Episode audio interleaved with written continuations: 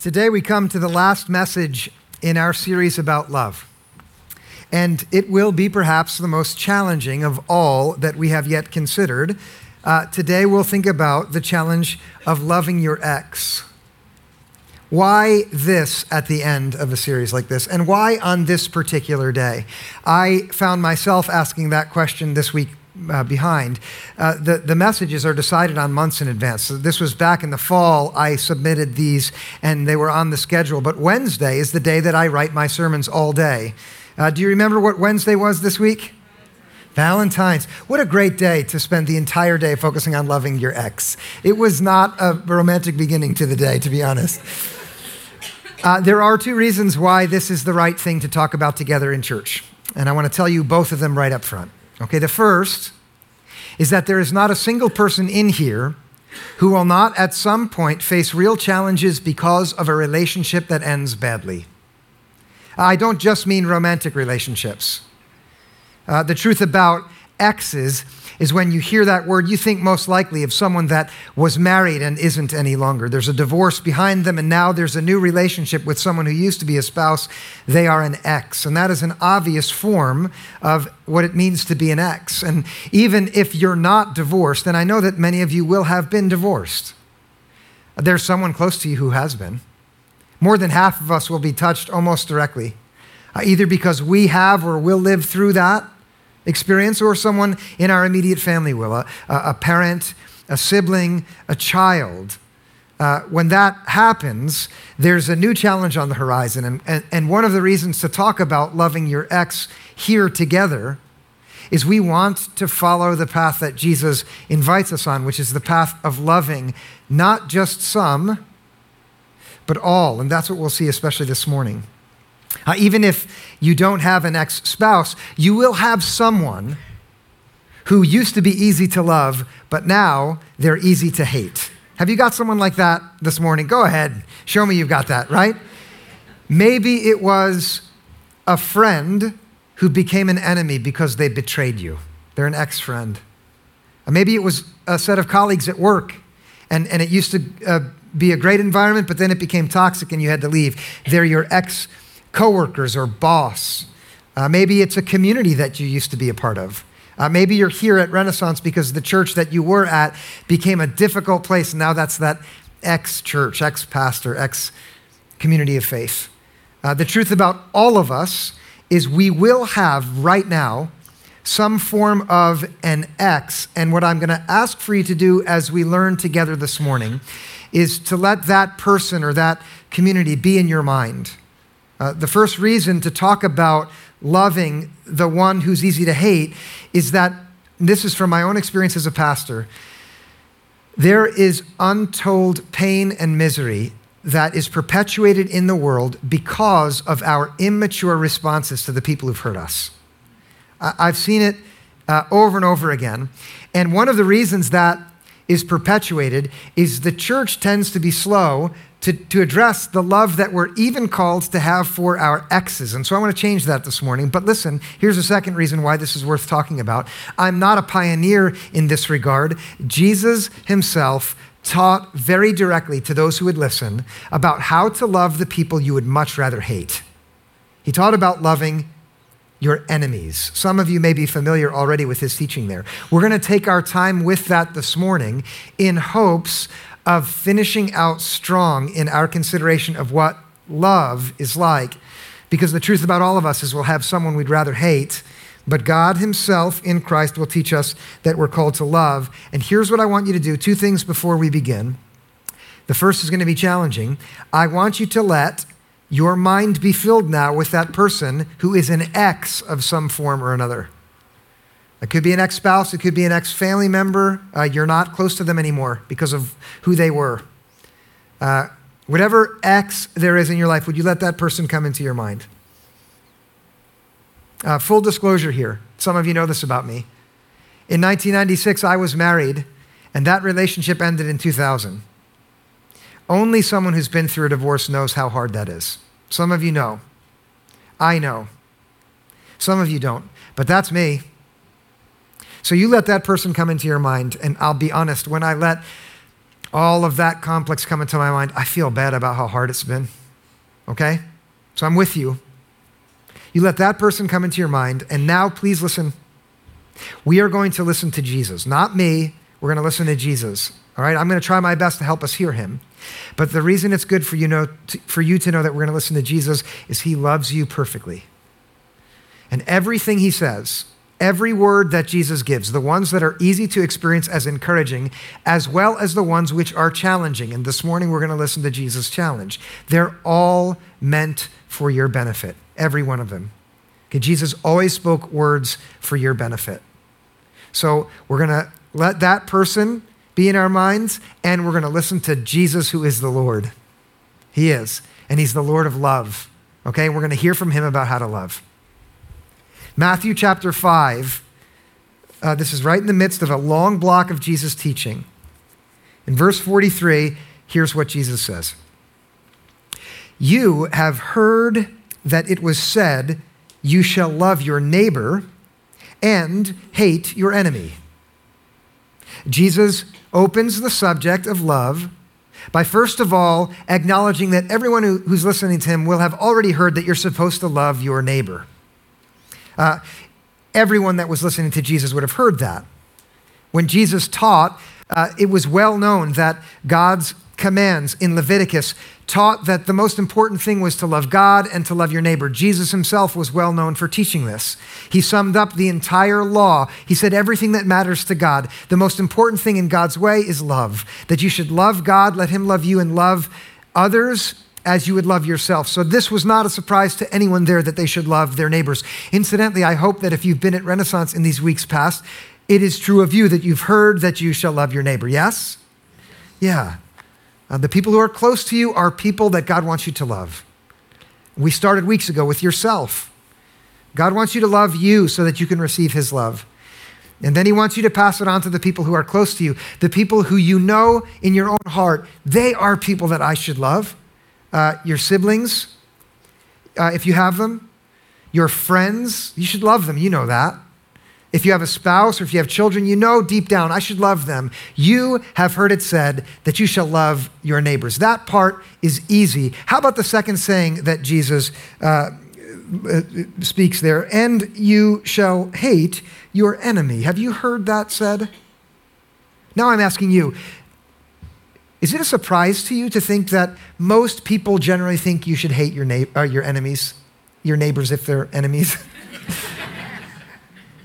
Before we go further, I want you to know that when Jesus spoke, he talked to real people, people who live in the same world that you and I live in.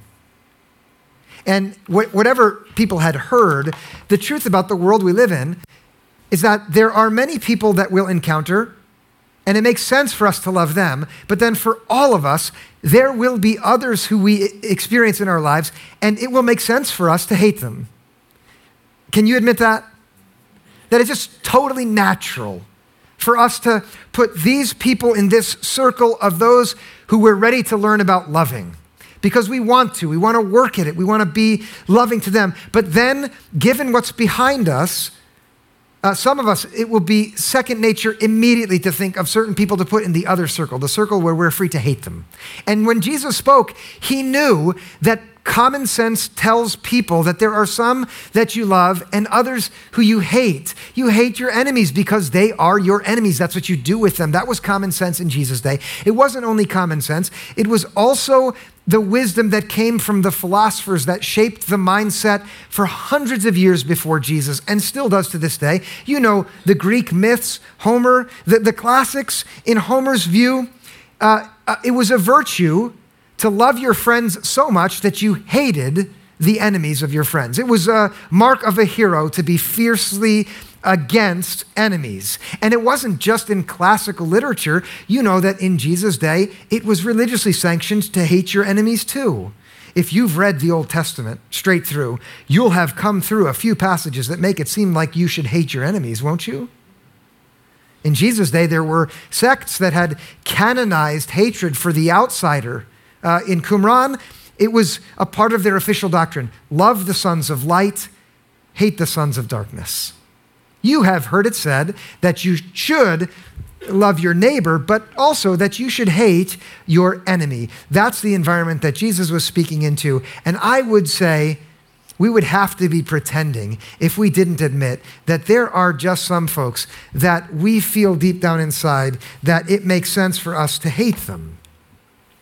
Let that person, those people, come into your mind again for a moment. The person who used to be easy for you to love, but now is really easy for you to hate. It might be someone who's in your family still, or someone who used to be in your family.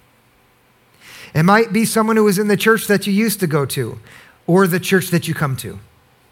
It might be someone from work or school, someone that it's just so easy and natural to hate. With that person in your mind, Jesus says, you know that everyone, everywhere you look, says there are some people to love and other people to say, but then Jesus goes on to say this. Look at what he says in verse 44, but I say to you, love your enemies. Now, many of us will be unsurprised by this saying because we've heard it before, but that means our ears are not open to how utterly strange and absurd what I just said out loud actually is. Jesus here says something that is unprecedented. It's ridiculous. It's completely unacceptable culturally, and it makes no sense religiously either. Love your enemies? Why would you do that? We're too quick to accept it because we've sort of heard that that's what Christians are supposed to be like. But if you pause here for a moment, listen, the person who is against you, the person who is mean through and through, the person who is right now sitting and thinking about how to make your life more miserable. Is that too far to go? Have you ever been that person for someone else? Let's be honest. Maybe even during like a church service, when the subject of enemy comes up, you start to think about that person, and before you know it, you're not listening to the preacher anymore. Your mind is fantasizing about how awesome it would be if that person were turned into a newt or something like that. Here Jesus, listen now, Jesus knows exactly what it's like to have enemies. He had personal enemies. He knows what it's like to have aggressors who are strategizing on how to ruin him. He knows that. He knows how sensible and natural it is for every human being to recoil at the thought that they should love somebody in particular. He knows that too. He knows that God's people had good reason to react with hatred against their enemies. He knows all about that. And now listen, he also knows exactly what's happening in your heart in this moment, because he knows every wrong that has ever been done against you. And as much pain as it has caused you, you have to trust this, he also himself bears that pain too. The Bible tells us that Jesus, when he became a true human being, he experienced every kind of misery and pain so that he could empathize with us when we ourselves were suffering. If there's anything true about the omniscience of God, that God knows everything, one thing is sure, he knows every hurt that ever has come to your heart. He knows it, as if it happened to him too. And still, he says unambiguously, unequivocally, without any hesitation or hedging, you shall love your enemy.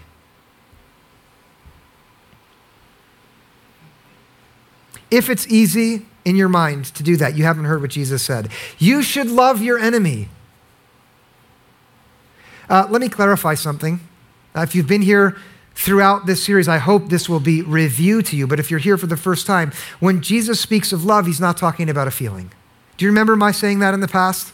That's very important to remember because it's easy to forget because of how common in our own way of speaking, love is the feeling that makes you go buy an expensive box of chocolates and a bunch of way, way overpriced flowers instead of a steak, which is a much better investment.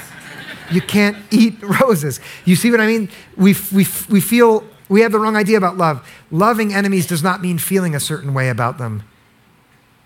How much better the world would be if we learned not to let our feelings guide our actions, but instead our decisions as mature men and women And no matter how young you are, you can already get on the path of choosing not to let your feelings be the things that always guide you, but rather what you know is right.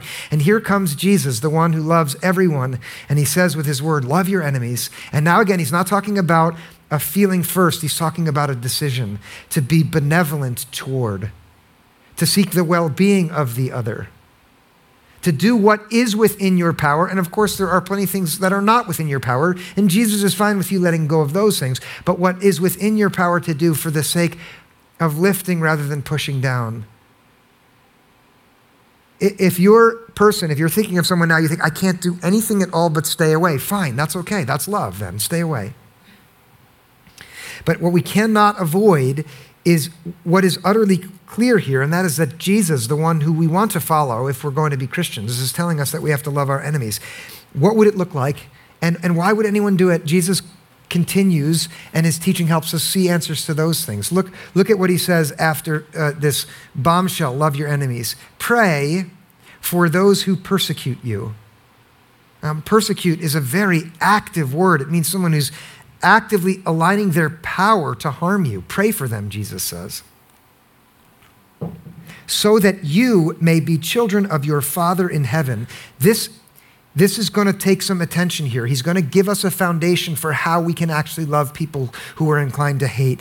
Listen, for he, that is God, makes his sun rise on the evil and on the good, and sends rain on the righteous and the unrighteous. Jesus is a masterful teacher. He has a very complex and incredibly challenging thing to say, and so he goes to the simplest things, sun and rain. The sun comes up every day, Jesus says, and it shines on people who are good and people who are bad.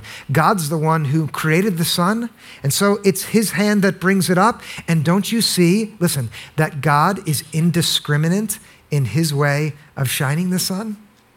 He doesn't just shine it on some people and then hold it back from others. That's not the way God operates. If you are going to be a child of his, can you operate in a different way? That's what Jesus is asking.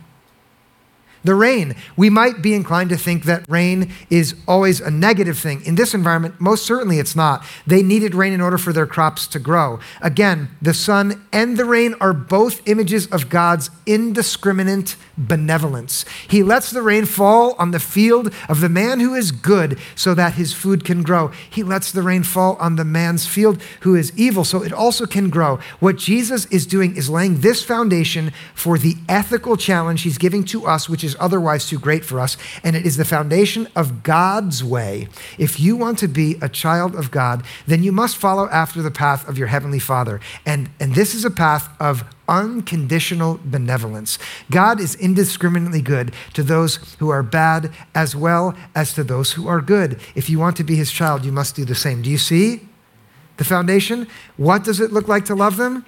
It's in that first phrase there, pray for those who persecute you. Imagine that person again. And now imagine, and what Jesus means by prayer is simple. Imagine bringing them before God in your heart, when it's just you there in the quiet of your own space with God there, and you are bringing them before God in your heart. It will not do to pray that God gives them ingrown toenails. That's not, it's if you're praying for their downfall, this sounds funny, right? But there are prayers in the book of Psalms where the person praying is asking for the destruction of enemies. It's there. It's okay to feel like that. It most certainly is. That's how you feel. But here comes Jesus saying, no, you're going to bring that other person before God in your heart, and you are going to ask God to bless them. You are going to be there with your heavenly Father who is benevolent to you and that enemy of yours, that ex. And you are going to say to God something good on their behalf. Does that seem really hard? For some of us, it will be. Yet Jesus understands that. You might be thinking in this moment, I'm just beginning to learn to pray for people who are good to me, and this is just too much. And maybe it is. Jesus anticipates that in what he says next. This is verse 46. For if you love those who love you, What reward do you have? Do not even the tax collectors do the same?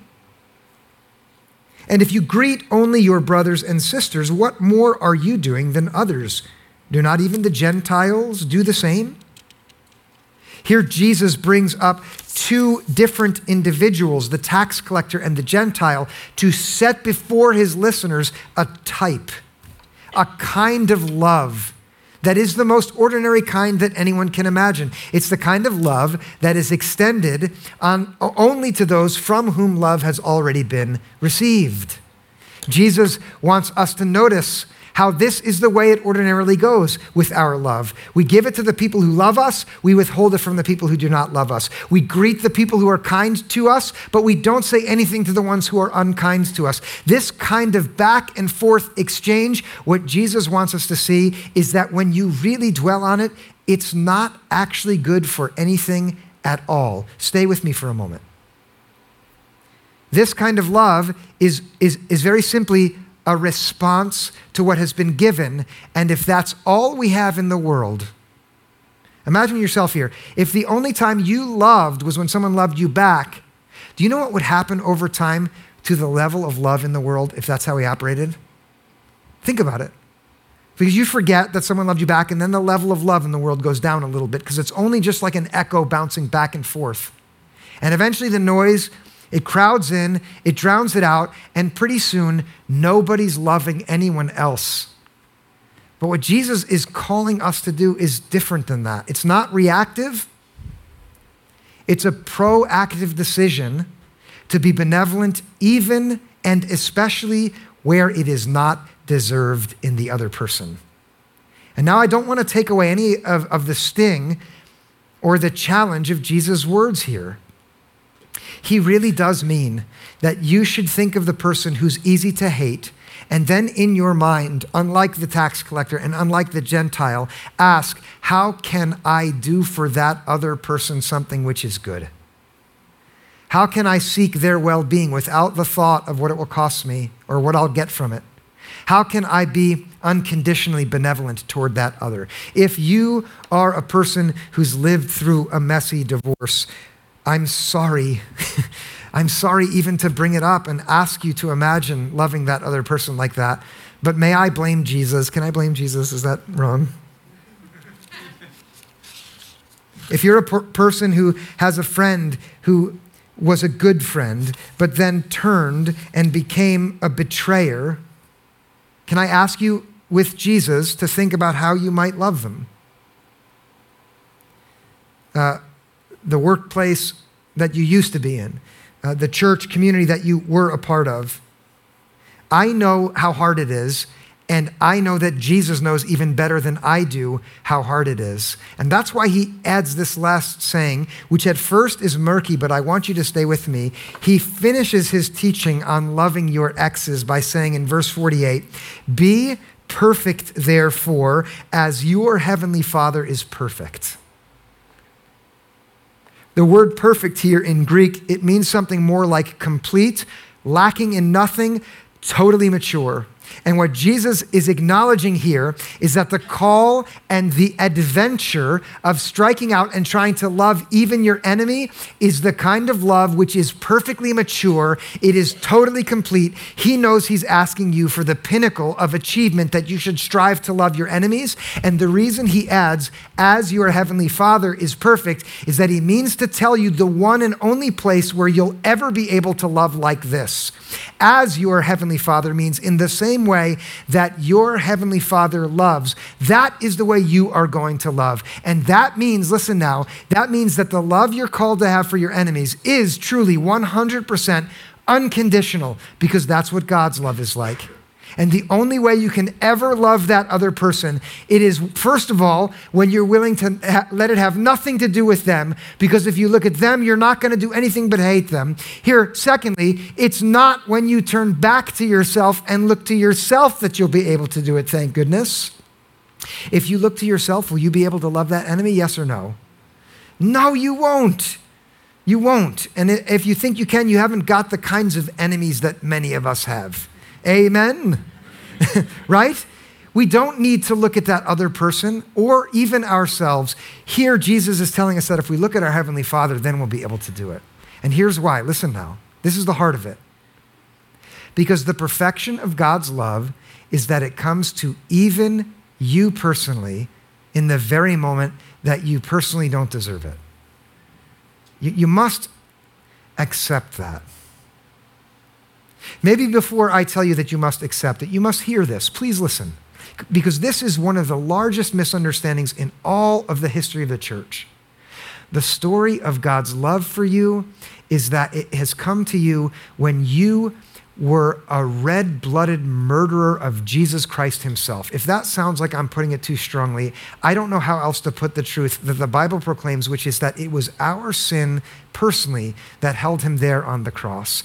And God's attitude toward his enemies is perfectly displayed in the prayer that Jesus himself prayed while he was being nailed to the cross, which is, Father, forgive them. They don't know what they're doing. And that's another way of saying Jesus Christ prayed for us while we were yet his enemies. Do you see that? And that's just the decision that God has made.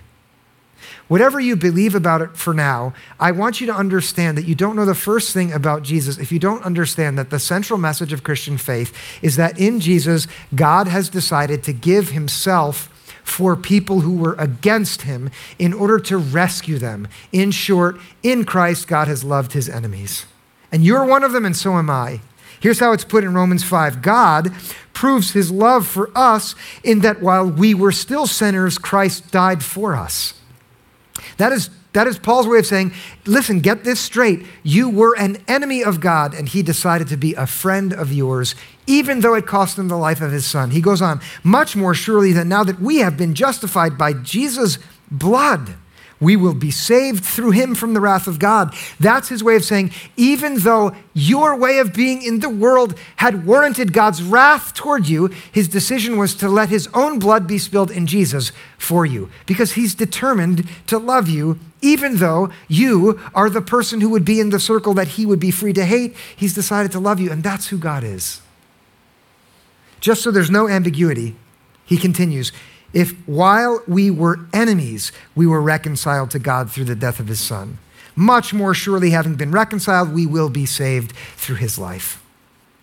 Anyone who wants to get on the path of following Jesus has to first of all accept his love for his enemies, and that includes each one of us. And if we'll do that, and I invite you to do that. Now, if you've done it before, renew that decision in your heart right now to accept God's love for his enemies in you, and then be ready to walk on the path of love. If you've never done it before, if you've never in your heart said, I will receive God's grace for me in Jesus, and I'll let him love me, and I'll walk now as a disciple of his, do that right now. Say it in your heart. God, I'm ready to receive your love for this enemy of yours. I'm ready to be cleansed by your blood and made new again. Now I'm ready to be on the path of loving everyone you asked me to love, even my exes. If you would do that right now, I promise you that God will give you everything you need to be perfect in this regard, in love of your enemies as he himself is perfect. And then you're ready to go the next step of taking your own steps toward loving the people who you'd rather hate. Will you take those steps with me? Okay, because I've got 4 of them, and they're on a little card that you've got, all right? If you got a card when you came in, you'll see Jesus' teaching on one side from Matthew, and then beneath it, this heading, how to love an ex.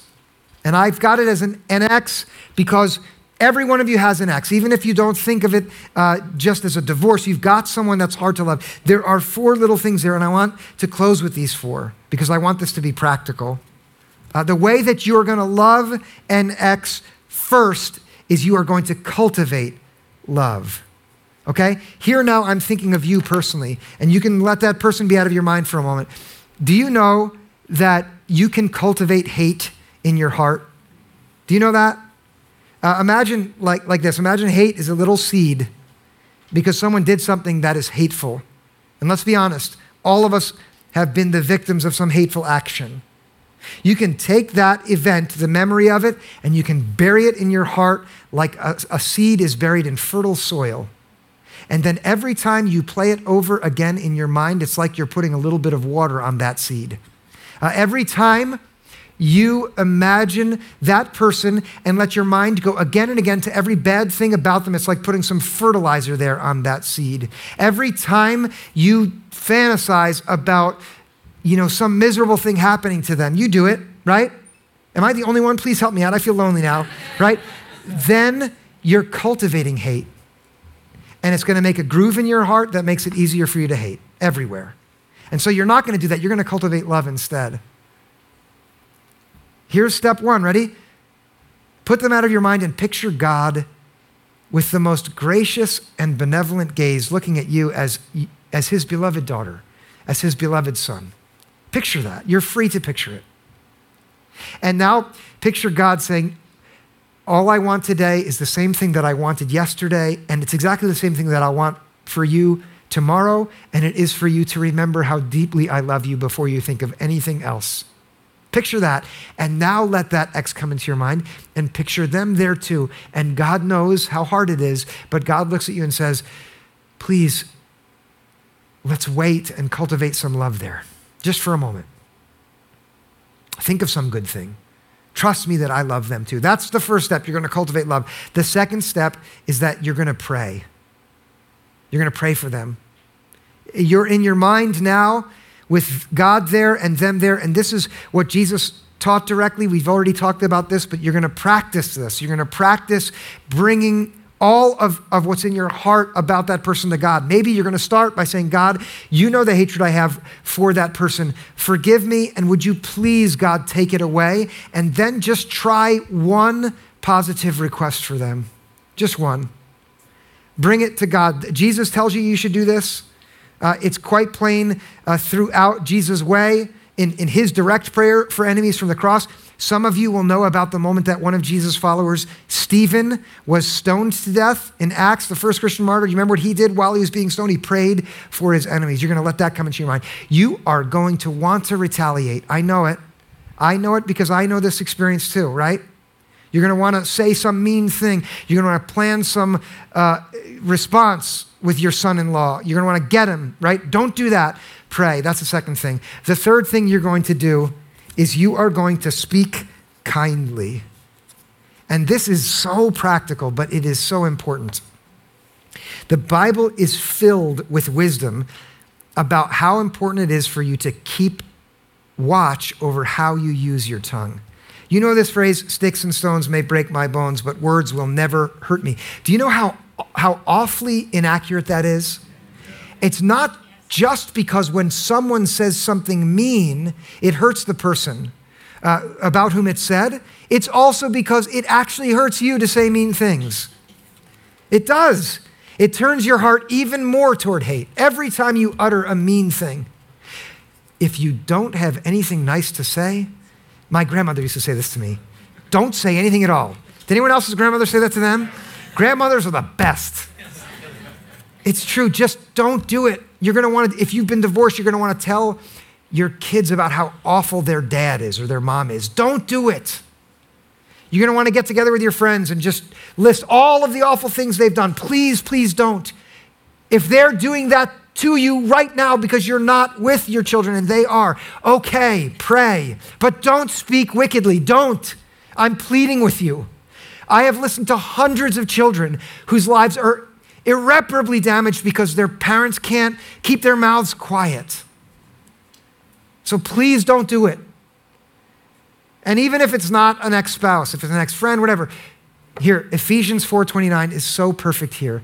Let no evil talk come out of your mouth, but only that which is useful for building up, so that your words bring grace to all who hear them. Let that be a test in the way you speak. Is this going to be grace? Is it going to bring grace to somebody else? If no, don't say it.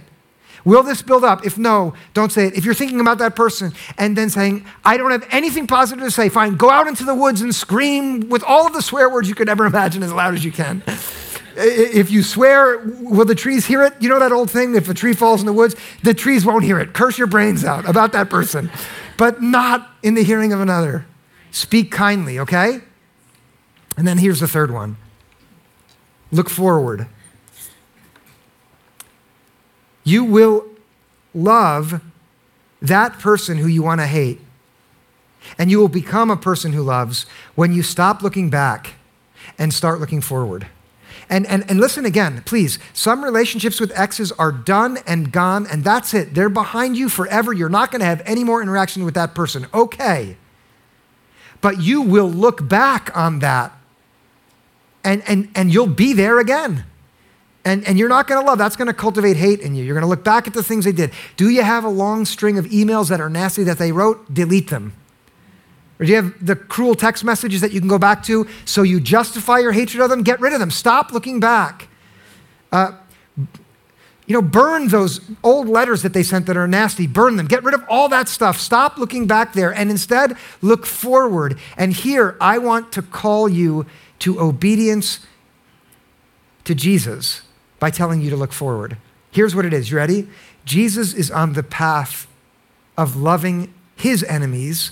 And when he says to you, you're going to love your enemies, he's asking you to look ahead to where he is. That's all it is, okay? Love is the invitation to get in line behind Jesus, who's loved you and everyone else, and he's saying, come with me. And in order to come with him to look forward, you know what you need to do? You need to forget what is behind. And in God's name, I invite you to forget what's behind and look forward to what's ahead. Would you accept that invitation? It's a good invitation, right? It's a great invitation to have. Here, these are the words that come from Isaiah 43. God spoke through that prophet in this way. Thus says the Lord who makes a way in the sea, a path in the mighty waters. That's a way of saying, this is what God says, the one who can do what's utterly impossible. Do not remember the former things or the things of old. Just forget about it. That's what God's saying. Forget it. I am about to do a new thing. Now it springs forth. Is there some hope in your heart for something better down the road? Is there? Don't ignore that hope. That's God's Spirit saying to you, I'm going to do something new. I'm going to give you something new. I am. Now it springs forth. Do you not perceive it? This is a promise. I will make a way in the wilderness and rivers in the desert. Let's go to God now with our own wilderness and our own desert hearts and ask for that way. Would you pray with me?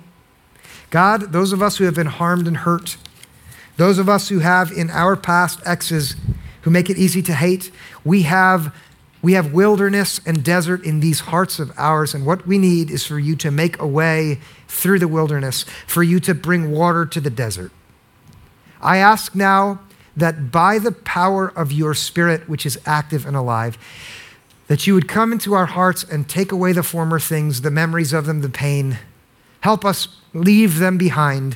And then, God, would you give us hope that would draw us forward on the path that you are already walking in Jesus, the path where we are free to love even our exes, to give the kind of unconditional benevolence that you've given to those people who have harmed and hurt us, our enemies, in Jesus' name. We need your power to do it. We've heard your call. Give us the strength and the resolve and the will to love our enemies now. And we ask for this in Jesus' name, who, thank God, loved every one of us, even when we were enemies. It is in his name that we pray. Amen.